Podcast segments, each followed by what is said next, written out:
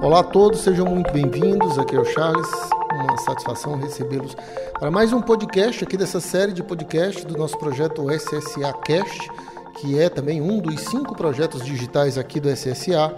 E hoje eu vou conversar aqui com o meu amigo consultor Cláudio Araújo. Nós vamos falar sobre gestão financeira na pequena e média empresa. Cláudio, que é um cara que já tem 25 anos aí de experiência especialmente no setor automotivo, um cara que sempre foi muito atuante no setor automotivo. Tive a felicidade de ministrar com o Cláudio 20 anos atrás, então já, já, já são aí 20 anos de amizade também. Então, para mim, é também um grande prazer conversar aqui com meu amigo Cláudio Araújo. E aí, Cláudio, eu já vou pedir para você se apresentar, falar um pouco de você e antecipar aí alguma coisa do que nós vamos conversar hoje. Seja muito bem-vindo, um grande abraço, meu amigo. A palavra está com você. Oi Charles, prazer também estar aqui com vocês, contribuindo com esse projeto e a vocês todos os ouvintes, sejam bem-vindos a esse bate-papo. Sou o Cláudio Araújo, como o Charles já disse, 25 anos de experiência no nosso segmento automotivo, sempre na perspectiva de contribuir com a melhor gestão das empresas e com certeza a gente sabe que quanto mais as empresas investem em conhecimento, mais elas colhem resultados dentro do seu resultado é, econômico e financeiro. Então estamos aqui para esse bate-papo e fico disponível aí para colaborar sempre. Cláudio, eu já vou aqui direto para o ponto central aqui da nossa conversa e para abrir o nosso diálogo já tem uma pergunta interessante aqui para te fazer que me ocorreu de pensar no seguinte: nosso assunto aqui é pequena e média empresa, mas a gente sabe que no segmento automotivo nós temos empresas com vários níveis diferentes de maturidade, de tamanho. Nós temos o cara que botou uma pequena oficina, ele era mecânico e aí abriu a, própria oficina, ele trabalha praticamente sozinho, às vezes com um ajudante. Nós temos também aquele cara que já é grande, é um autocenter, o cara tem duas, três lojas, às vezes até mais do que isso, já virou uma rede.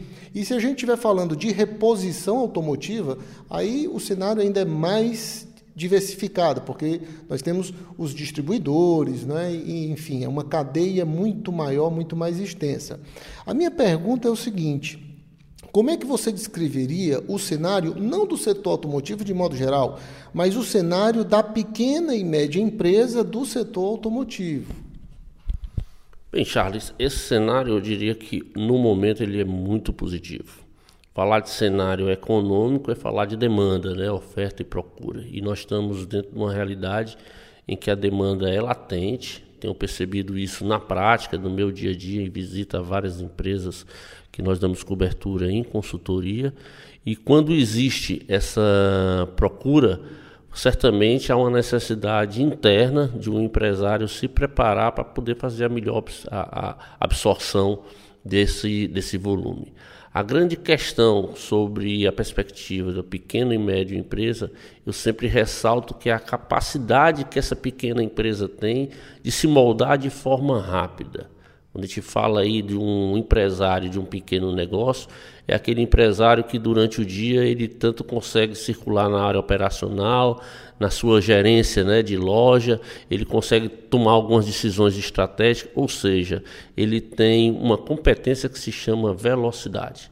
Então, se o empresário do pequeno e médio negócio, entendendo que nós estamos num cenário de grande demanda, ele fizer através dessa agilidade a melhor estruturação do seu negócio, com certeza ele estaria na condição de performar bem melhor do que os grandes negócios que acabam tendo estruturas mais pesadas por necessidade e não conseguem fazer esse movimento de forma tão ágil.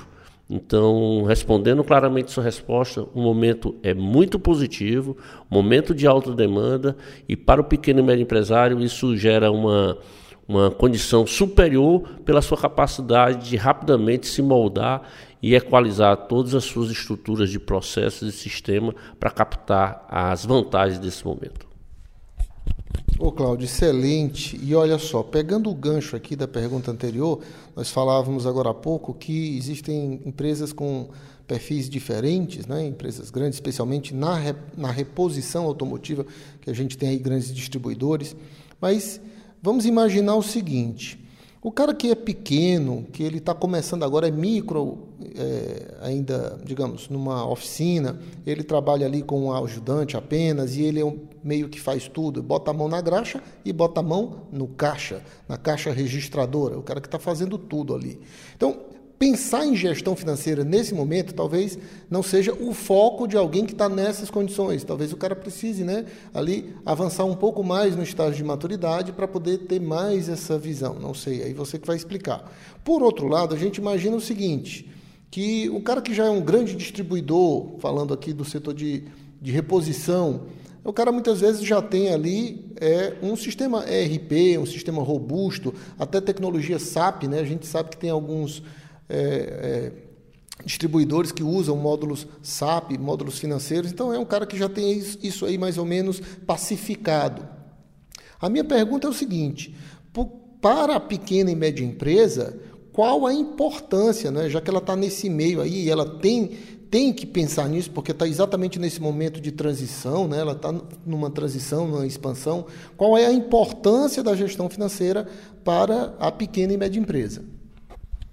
Charles, eu diria que a importância ela é essencial. Talvez é, o foco do empresário que entende a importância da gestão financeira é aquele empresário que quebra a barreira das empresas que acabam fechando com menos de dois ou três anos. Então, se a gente for pensar qual um dos grandes critérios do insucesso do empresário dentro dessa trajetória, é exatamente a falta de visão de que ele tem que sair das atividades operacionais, uma parte do tempo dele, para cuidar das atividades mais estratégicas.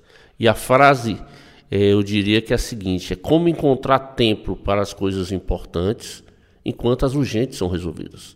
Então, se você é aquele mecânico, ex-mecânico que empreendeu, botou sua oficina, mas você não acordou que você passou a ser empresário, a tua trajetória será curta.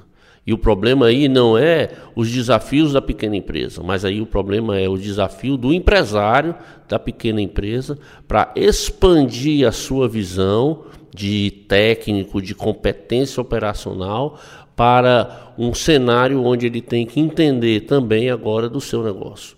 E aí, quebrar essa barreira, eu diria que seria o grande divisores d'água, porque se você já tem a grande competência da, arte, da área operacional e passa a ter um entendimento do que é a gestão financeira do seu negócio, você acaba de potencializar, tá, dentro desse cenário de alta demanda, você acaba de potencializar o crescimento do teu negócio.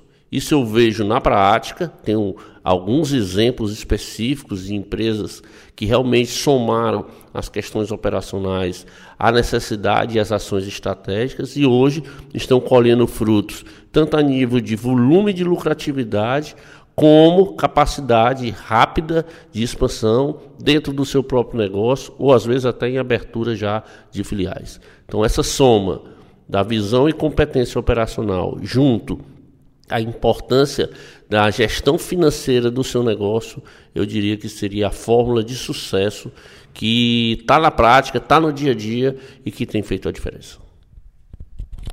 Nesse caso, meu amigo Cláudio, se eu tiver entendido direito, aquele cara que é ex-mecânico, como você estava explicando aqui, que montou, resolveu empreender, montou, montou a própria oficina, de repente essa, essa oficina prosperou, cresceu e se esse cara não pensar na gestão financeira, isso pode trazer alguns riscos. Talvez até seja até o diferencial, né, o que vai fazer a diferença entre ele prosperar como empresário ou ele ter que voltar à, antiga né, condição de, de mecânico. Né? Então, objetivamente, a minha pergunta é o seguinte: se existem de fato esses riscos para o, a pequena empresa que não pensa na gestão financeira, que riscos seriam esses? Né? Quais os riscos para a pequena e média empresa que não se ocupa de pensar a sua gestão financeira?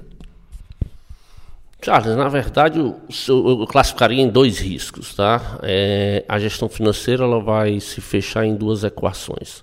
A equação econômica, onde eu tenho o meu faturamento, a entrada de recursos, e daí eu vou extrair o custo da mercadoria, eu vou tirar a tributação, vou tirar os custos comerciais, vou tirar os meus custos operacionais e essa equação necessariamente tem que ser positiva. Então, se eu não tenho uma visibilidade dessa equação, eu posso de repente estar gerando mais custos do que faturamento. E isso se dá exatamente pela ausência do conhecimento. Eu não, não acredito que o empresário, entendendo que o custo dele é maior do que o faturamento, ele não toma uma atitude.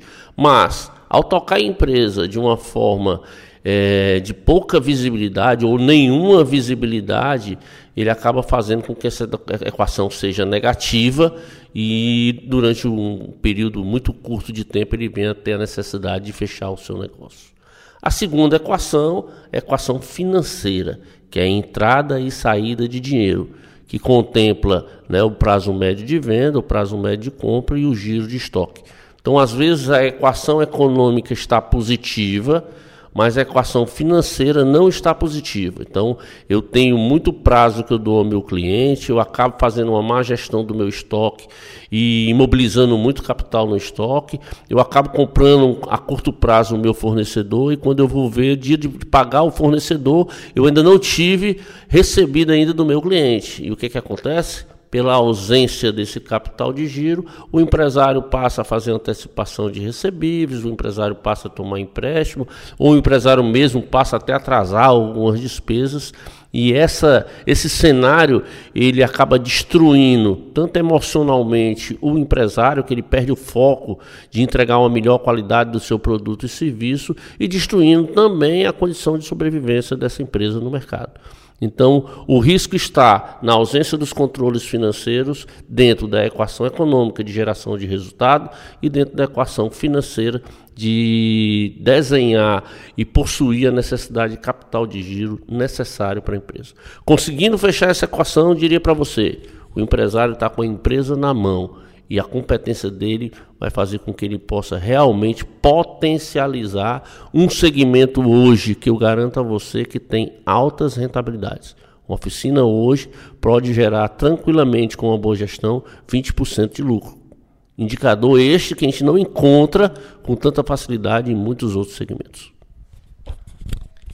Excelente, meu amigo Cláudio. Olha, eu lembrei agora, inclusive, de uma de uma história que você me contou, não sei se foi de um treinamento, acho que do processo Hoffman, né? A gente falava sobre como é ruim o empresário trabalhar no escuro, sem conhecer os números. Mas muitas vezes o cara está lá no escuro, ele se sente meio confortável, porque não está nem sabendo direito né, se ele vai bem ou se ele está indo mal. E aí eu lembro que você me disse o seguinte: o consultor, o papel do consultor não é gerar transformação para a empresa, é gerar consciência para o empresário. Então, quando você chega com os números certos e mostra para o cara, para o empresário, exatamente qual é o quadro, qual é o cenário, aquilo gera uma consciência, gera um desconforto e aí ele acaba arregaçando as mangas para fazer o que tem que fazer, né? Excelente. Mas vamos imaginar aqui, então, meu amigo, que a gente já está aqui com um cara que já tem essa consciência, ele já entende que a gestão financeira é importante, ele já está vendo ali que o negócio dele cresceu e muitas vezes ele está botando ali os pés pelas mãos e ele quer fazer gestão financeira na empresa dele. A minha pergunta é o seguinte: como implementar a gestão financeira? O cara quer gestão financeira, mas como que ele vai implementar? Quais são os passos para ele implementar gestão financeira na empresa dele? Excelente pergunta, tá, Charles? Como ele realmente tem uma evolução passo a passo. Diria para você que ele inicia pela escolha da tua ferramenta de gestão, o teu software, né? Qual programa que você vai utilizar para adequar o fluxo e o processo da sua empresa. Ressalto a você que hoje nós temos boa oferta de sistemas tá, no mercado que são desenvolvidos especificamente para o nosso setor automotivo. Feito essa escolha, segunda etapa é uma boa implantação do sistema, porque não adianta você ter um bom sistema e ele não ser bem implementado. Então, a hora que você tem um bom sistema e faz uma boa implementação.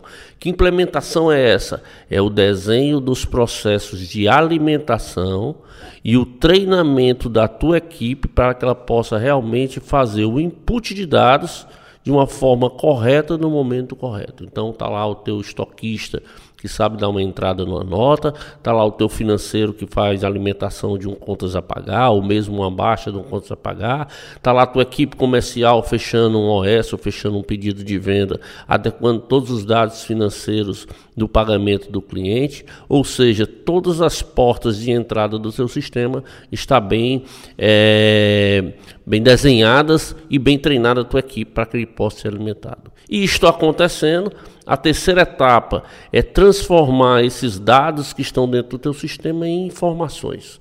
E essas informações ela acontece quando você é, retira do sistema os relatórios, e um outro cenário também muito comum visto em consultoria são empresas que têm bastante informações no sistema, mas o empresário não sabe os relatórios que esse sistema pode gerar para sua gestão econômica e financeira. Então, tem que ter, através dos seus relatórios, um desenho de uma DRE, que é a demonstração do resultado do exercício. Você tem que ter nesses relatórios um fluxo de caixa, que vai te dar essa visão da necessidade de capital de giro, e outros relatórios mais operacionais, relatórios de margem, relatórios de giro, ou seja, você saber o que é que você pode extrair do teu sistema. E por fim, a necessidade do empresário ter um amadurecimento de como ler essas informações. E aí vem as ofertas no mercado de treinamento para que ele possa se qualificar, ou mesmo fazer a contratação de algum tipo de consultoria. E aí eu ressalto aí o Sebrae, que hoje tem um, um leque imenso de, de, de, ferramentas que pode ser utilizadas, aí estão à disposição de você, pequeno e médio empresário, para fazer com que do sistema ao processo, passando pelas pessoas, o empresário tem a competência de retirar os relatórios e fazer sim o papel dele, que é gerir a sua empresa sob a perspectiva econômica e financeira. Acredito que esse seja o passo a passo macro para que o empresário possa chegar a uma gestão financeira. Pensar em gestão financeira sem mesmo ter um sistema, estou lá trabalhando com Excel, ou ter um sistema, mas implantou de uma forma não preparada, quebrar alguma, algum passo dessa cadeia, certamente você não vai chegar na competência de ser um gestor com uma visão e perspectiva econômica e financeira. Interessante, Cláudio, que ouvindo você falar aí, eu me lembrei de uma coisa que a gente costuma dizer muito na consultoria, que é quando a gente fala sobre ferramentas, né, a gente costuma dizer, tá, mas quais são as respostas que essa ferramenta traz para o empresário, né? A gente fala muito nisso quando vai falar de SWOT, fatores-chave de sucesso, análise das cinco forças de Porter. Então, pegando esse gancho, eu vou te fazer a seguinte pergunta: Quais são as respostas que a gestão financeira traz para o empresário da pequena e média empresa no setor automotivo, no setor de reparação automotiva ou no setor de reposição automotiva. Quais são essas respostas que a gestão financeira traz? Bem, a gestão financeira ela vai trazer respostas de performance, tá? E a performance sobre a ótica econômica é geração de riqueza, ou seja, o quanto a minha empresa está gerando de lucro. Sob a perspectiva financeira, ela vai trazer a performance de quanto eu necessito ter de capital de giro. E para juntar essa performance econômica e financeira, necessariamente você vai passar por os indicadores operacionais. Que aí eu gostaria de pelo menos citar três aqui que são, vamos dizer assim, a fonte de, de geração de riqueza, que seria produtividade, ou seja, tem que monitorar a produtividade para ter melhores resultados. O markup, que é o quanto você faz de marcação de preço ao produto que você compra para poder revender e a gestão do custo operacional, ou seja, tentar trabalhar o custo operacional mais enxuto possível, sem entrar em detrimento da qualidade da entrega do seu produto ou serviço. Diria até para vocês, dentro desse nosso programa digital do sistema 5 peças só peças, nós estamos também gravando aqui um, uma aula sobre indicadores, né, Charles, que vai permitir é, essa resposta ser mais mais consistente em um, um, curso aí em torno de 40 a 50 minutos, que eu indicaria a vocês que não deixem de fazer uso de todo esse material que o Sistema 5 Peças Só Peças está colocando à disposição de vocês, onde respostas como essa, a importância da gestão financeira, entre outras, certamente podem ser é, atendidas à necessidade que vocês têm de conhecimento e diria até mais de insulto, porque muitas vezes um curso pode até não trazer todas as respostas. Mas se ele gerar um insulto em você empresário, em você gestor, de buscar mais conhecimento, com certeza eu posso julgar que ele já foi muito valioso. Ô Cláudio, achei interessante você lembrar, não é? e é bom reforçar aqui, que nós temos realmente outros cinco projetos. O podcast é apenas um dos cinco pro projetos, né? essa série de podcasts. Então, para quem quer realmente se aprofundar, buscar mais respostas, né? existe aí o, um conjunto de outros né? é, meios digitais, com acesso a conteúdo de qualidade, né? tanto o SSA EAD como a UGC Online. Então, a gente vai aprofundar isso né?